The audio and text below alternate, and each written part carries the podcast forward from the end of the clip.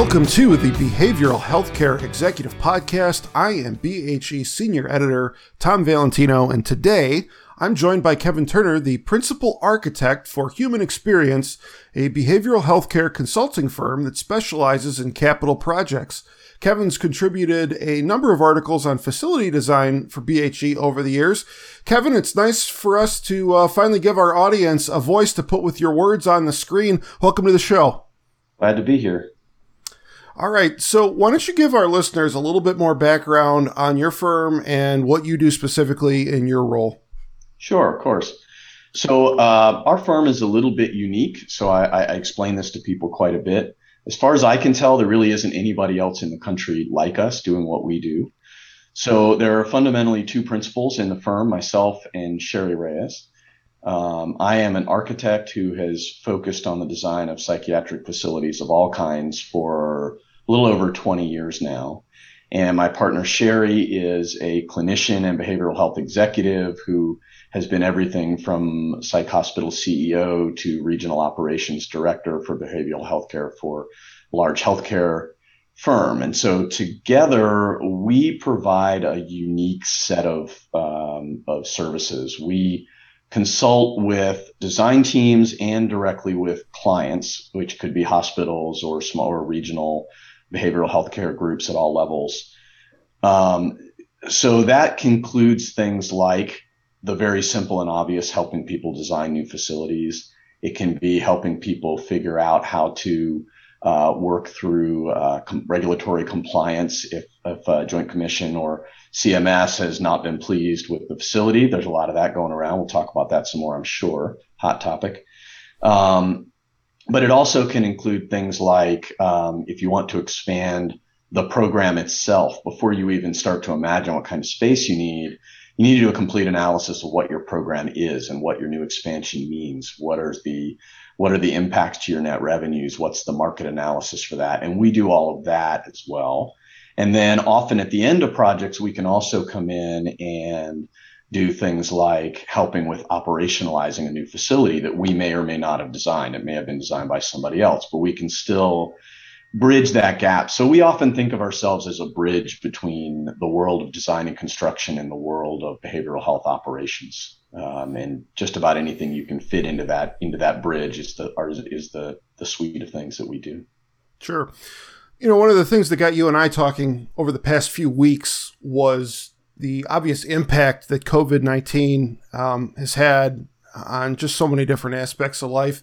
And, you know, regards to your line of work, um, facility design um, and behavioral healthcare, what would you say have been some of the, the biggest trends that you have observed in, in your field and, and things that have impacted your work o- over the past uh, 15 months or so?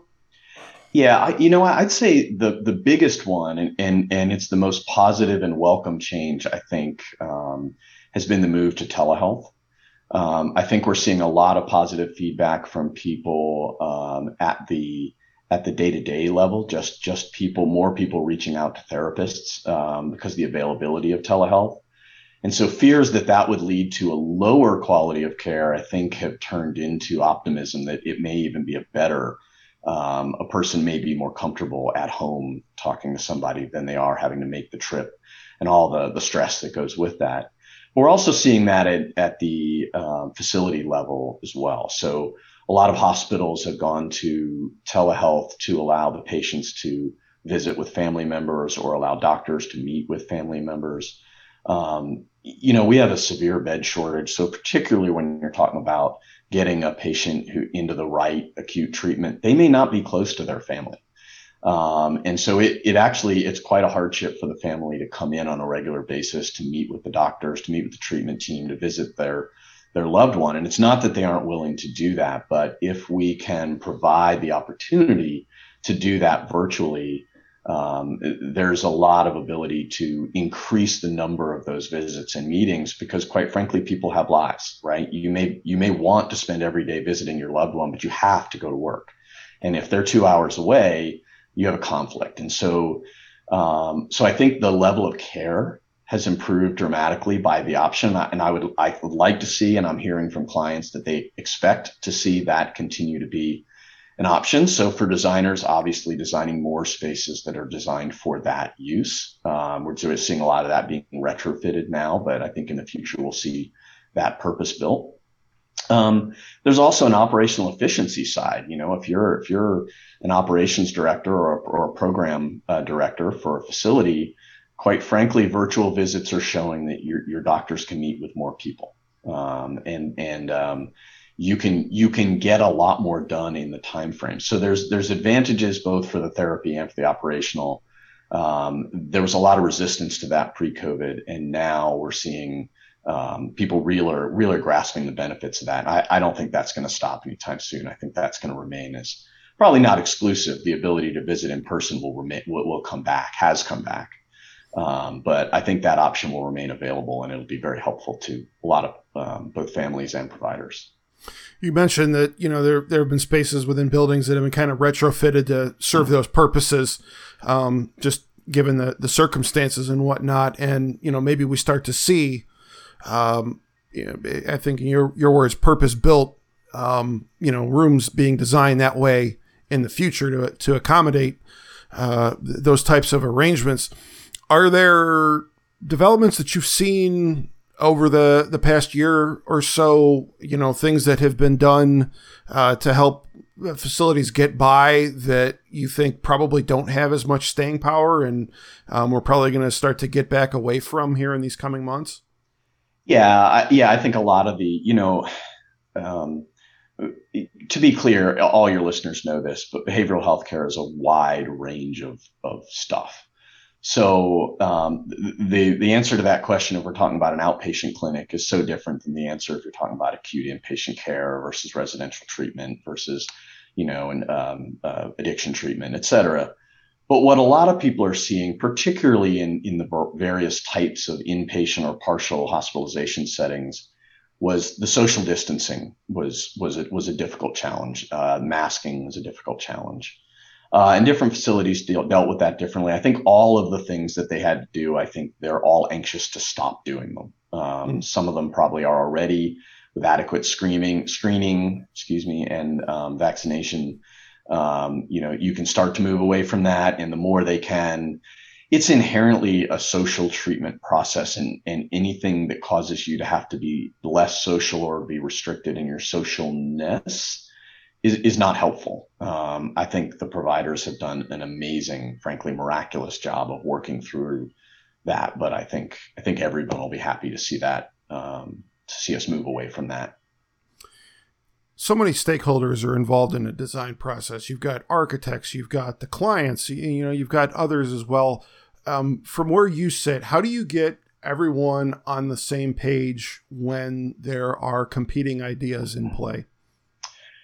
Well, I, think the key to that is making sure that everybody understands what those competing ideas are. I think I think the lack of understanding is where is where problems come up more often. That's not unique to behavioral health care, but it may be especially acute in this world. I, I have certainly seen projects where uh, a user group comes in and their focus is this is how we do it.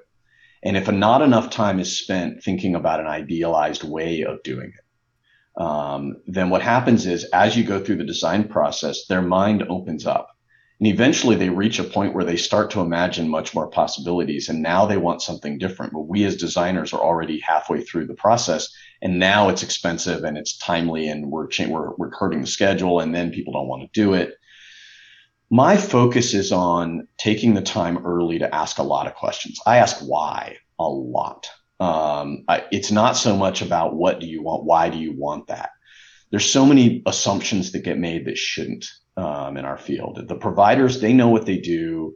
I want to know how they operate, why they operate that way. Is it because they believe in that as a program, or is it because they adapted to the space that they had? If it was because they adapted to the space they had, then why would we copy that? Right? Sure. Is it good? Is it bad?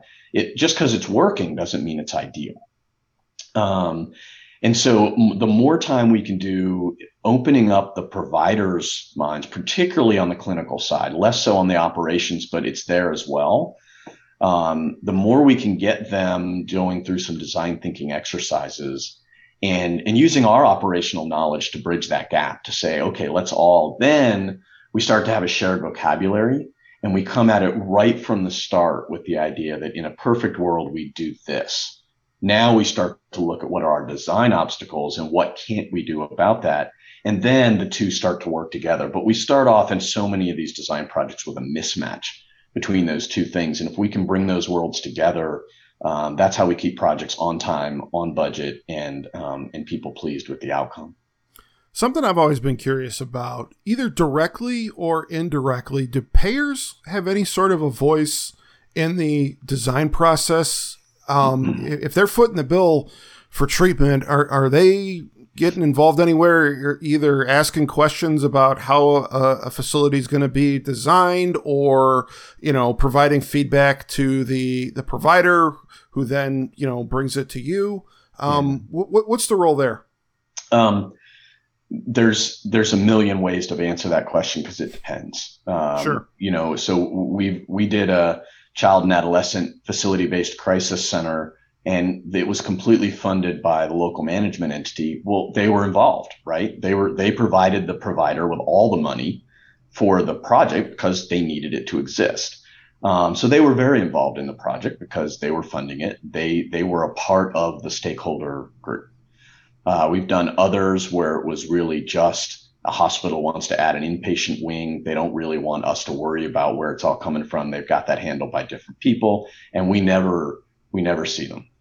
Um, we just finished, uh, well, not completely finished. We have a project under construction in Texas, and um, you know it's operated by UT Health, but it's uh, um, owned and paid for by the state, by the hmm. uh, Health and Human Services Commission. Well, the employees of Health and Human Services Commission were very, very involved. They were stakeholders there at every meeting. And so we really had two clients. We had the state agency and we had the healthcare group that was going to be operating it. And there was a lot of um, a lot of dialogue between the two about what they wanted and and and what was what was this money to be used for, what was it not to be used for, and what was effective care and what was not effective care. Um, so in some cases, yes, very much so, and in other cases, very much not. In all cases, what a payer will pay for, what their guidelines are, how the rules work, how they how they reimburse, obviously affects the way we design. And the more we understand that as we design, the better chance we have of creating financially viable treatment programs. There's a lot of belief that behavioral health care just doesn't make money. And it, that doesn't have to be true, um, but it requires understanding a lot of complexity to make it not true. All right, shifting gears, you mentioned at the uh, the top of this discussion, and uh, something you had also noted to me uh, in an email earlier, um, was the the continued impact on uh, cost and outcomes uh, of the focus on safety by the uh, the Joint Commission and CMS. Um, what specifically is happening there to make this a significant issue right now? Uh, it's it's huge. Um, so I have a um, I have a phrase I tell clients so often that I keep it I keep it on my desktop of my computer to copy paste, um, and uh, I don't have it in front of me at this very moment. But it basically says it basically says condition whatever it is you just asked me about does not, in my opinion, represent an actual safety risk to patients. However, there's the risk of it being cited by regulatory agencies, so you should spend the money to fix it. right? Nowhere in our world should we be saying those things, right? And I say yeah. that a lot. And um, to me, what that indicates is that we have a mismatch between the goals of the regulators um, and the way it's actually playing out in the industry. And no, there's no bad guy in this story. CMS is not the bad guy. Joint Commission is not the bad guy. DNV, they're doing their jobs, right? Um, but the reality of the way that behavioral health care is being regulated over the last three or four years, when there's been a renewed emphasis on the, there was a change in the way it was regulated in 2017. And and it's not just architects. There was a, um, really well written paper written by the National Association of Behavioral Health Systems in 2019 that analyzed this in great detail. Um, and so, if any of your readers haven't seen that, recommend it. But um, you know, they really focused on three major places where regulations were killing their members. Right. Um, one of them is the whole, the, whole, the way B tags um, are um, are addressed and that's all operational programming, paperwork, documentation, et cetera. Um, not my area of expertise, so I won't dig deep, but I'm, I'm sure most of your listeners know what that means. The second is ligature risk and safety. That's an area that I, I, I deal with a lot. And then the third is EMTALA um, and the issues associated with that. You know, they specifically found um, that the amount of that there were tremendous amounts of money being spent uh, to increase ligature safety with very little return in terms of actual increased safety. Um, the opinion of the providers. CMS may disagree with that. Mm-hmm. So, um, you know, one of the problems is is a lack of clarity. Um, you know, I have a friend who is a Joint Commission surveyor, right? Um, and he his personality, he's a high compliance personality, right? He wants to know the rules perfectly and then make you follow them perfectly. That's his job. So when you send him out, he hates doing behavioral health um, inspections because the word, the guidance he has is use your judgment. now, it's not that he doesn't have good judgment. Actually, he's tr- a person of tremendous judgment. It's just that that's not the way his personality is built. He wants to enforce rules. That's why he took that job, you know? And so what we get is, I'll tell you a couple of very quick um, stories. Um, I'll simplify them, so we'll just call them parables because I'll not use any names. I had a hospital that I was working with um, and they really needed to renovate their inpatient unit. Um, I've been talking to their facilities director um, and their behavioral health director for years about this. Every year it went on their list of capital projects. Every year the facilities director put it at the top of the list of his recommended capital projects, and every year it didn't get funded. Um, and then CMS came in and cited them, and they were forced to renovate it, and we had to do it all very quickly that's an example of where the process really works well. This was a hospital, wasn't funding needed renovations, and CMS basically forced them to. Mm-hmm. Perfect. That the, it worked like it's supposed to. Now, we could have done a much nicer job for them had we done the project not in in in, um, in immediate jeopardy. Um, but it is what it is. Those were those were their choices. Um, in the same month, I got the call about that one. Got a call from another hospital, not an hour up the road um, from so right near each other. Uh, they might even have the same reviewers. I don't know. So they had just gotten written up, and they asked me to come see their facility. And when I walked in, I had a completely different reaction. This facility was really well cared for. It was obvious that they had gone to a lot of effort to keep it current, keep it up to the latest standards, keep it safe. Not that I couldn't nitpick some things, but if I walked around there and you asked me, does this meet the CMS standards, for, which is a safe area for care, yeah, absolutely. They have a safe place of care. But the reviewer had written up a long list of extremely nitpicky things, most of which neither the clinicians there nor I agreed were even real safety hazards, all of which were most, many of which were expensive to fix. Um, and even the, even the ones that I would have agreed were real were minor. You know, an example was they were cited for something that could potentially have been thought of as a ligature point on the front edge of the nurse station. I mean, we just were rolling our eyes, you know? And so that's an example of where the process didn't work. There was no need to cite and put that that unit in immediate jeopardy. That hospital was doing what they were supposed to do. You could point out a few things. I, I found some things I thought they should they should do better, and they appreciated that. Um, but there was no need to put them through that for their CEO to think that they're not doing their jobs. You know, so in that case, did not work. And then a third story I'll throw out there is another example of what we run into, and this is the lack of clear standards. Um, and this was not one of my clients, a secondhand story, but the story was of a hospital that had decided to upgrade all of their door hardware to ligature resistant hardware. Uh, big hospital. I was told it was a half million dollar project. Hmm. Joint Commission came through, looked at it, and said the hardware you selected is unacceptable, and they had to do the whole thing again. Now, Joint Commission was right. Hardware they selected was unacceptable. I personally have issues with that with that manufacturer continues to sell that hardware as ligature resistant, even though regulators will not accept it. Um, setting that aside, the facilities director of that facility didn't have a process of knowing that. He didn't mm. submit for a permit. There's no approvals. There was no one he could go to and say, Hey, I'm going to use this.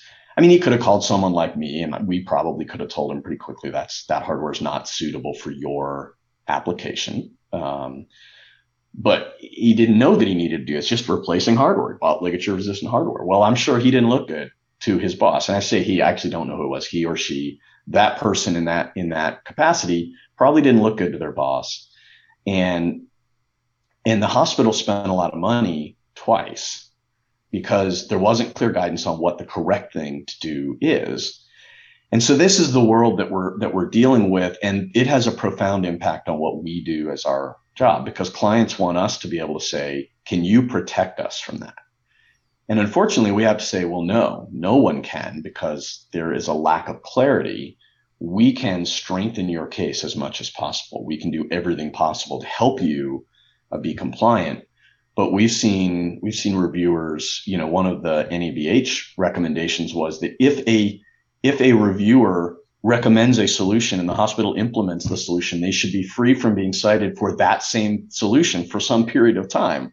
You know they shouldn't be subject to the next reviewer having a different uh, judgment on it. Sure. So however it gets solved which we probably don't want to try to get into today it's a big, big cost impact um, to clients, more so on renovations because the solutions are much more difficult when you're trying to renovate. When you build new, it's much easier to incorporate all that into a brand new facility and get it right and still design a beautiful therapeutic facility. But it's much it's it's much more challenging in renovations. And you know, a lot of these are existing facilities that need to be constantly upgraded and it's a challenge. And I think um, I suspect many, many of your listeners are dealing with that.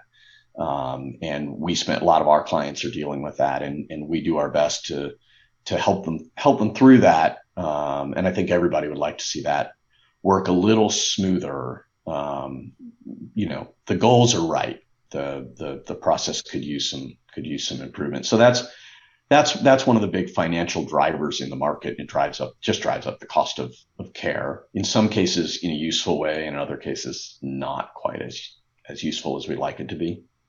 Sure.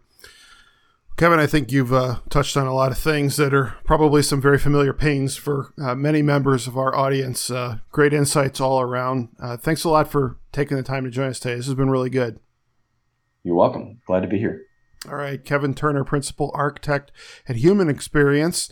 Uh, as a reminder, uh, if you're enjoying the BHE podcast, we encourage you to subscribe to the show on Apple Podcasts, and you can also leave us a review on there. Past episodes of our show are also available on our website, behavioral.net. That's going to do it for us. Our thanks again to Kevin Turner. I'm BHE Senior Editor Tom Valentino, and this has been the Behavioral Healthcare Executive Podcast.